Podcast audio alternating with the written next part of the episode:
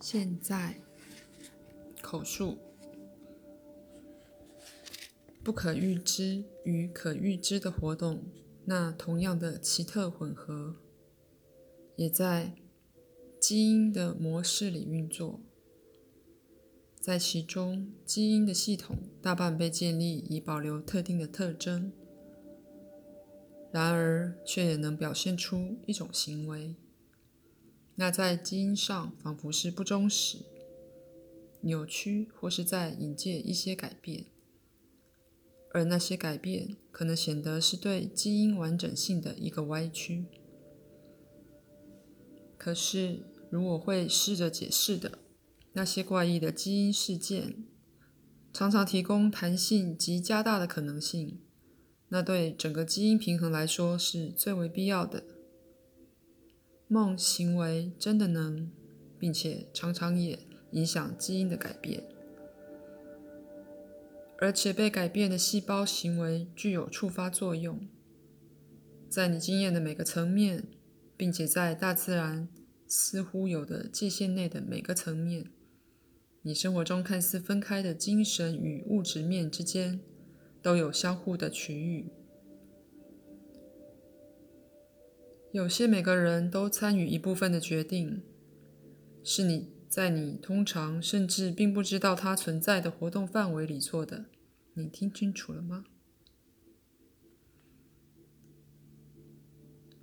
一个国家的人民在任何既定的时刻能决定去启动或经验一个特定事件，几乎完全在实质的领域，或将其成分以这样一种方式分离。以致其一半被实质的经验，而另一半则在梦的实相里被经验。当然，能量的转化经常在发生，所以，比如说，一个可能的物理风暴，反之可能出现为一个经济风暴。它可以显示为一大群人的一个情绪风暴，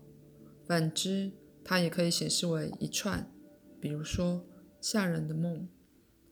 这样一个不利身体的状况，比如说一个疾病，在其存在的每一点，也许转成一个吓人的梦。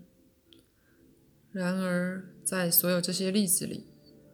自我完整性的必要标准都被维持住了。当然，这同样的改变也适用于幸运的事件，他们也许。透过完全的具体表达被经验，或透过一连串也许涉及了社会或经济事件的具体显现被经验，或透过一个绝佳的气候，极佳而几乎完美夏日般而或不论什么的日子突然到来被经验。那么，可预知与不可预知的都被用来形成物质经验的界限。你对这种概念越开放，你经验之流就会越大。如鲁伯在他自己的书《真的神》里常提到的，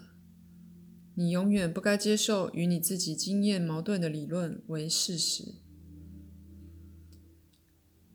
举例来说，人的经验包括各种科学无法解释的行为，那是正常并且好的。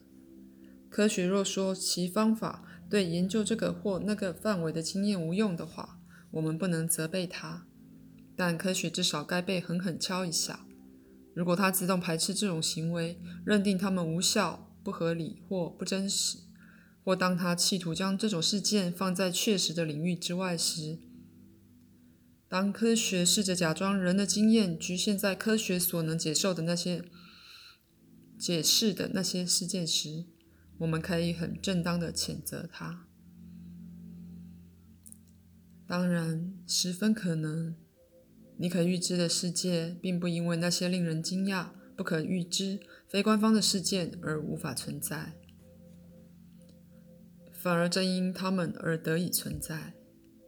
有一种更大的自发性秩序，而你们世界那仿佛不可预知的成分，为这秩序提供了他们自己的线索。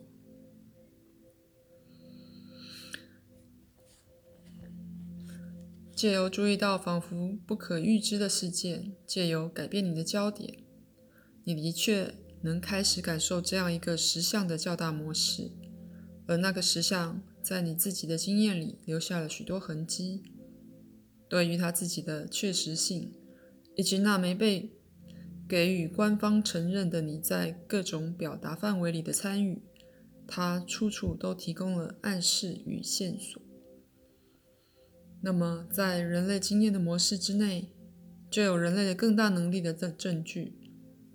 当他记得，比如说一个预知的梦，一次出体；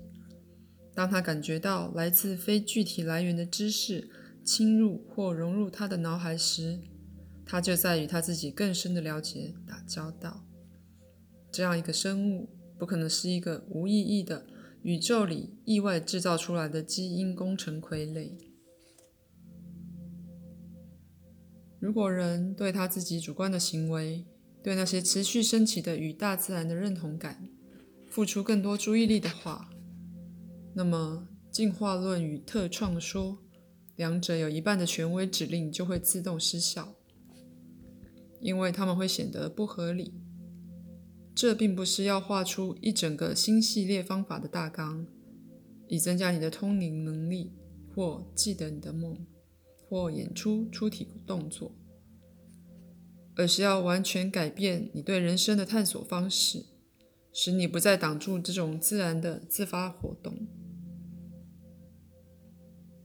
口述结束。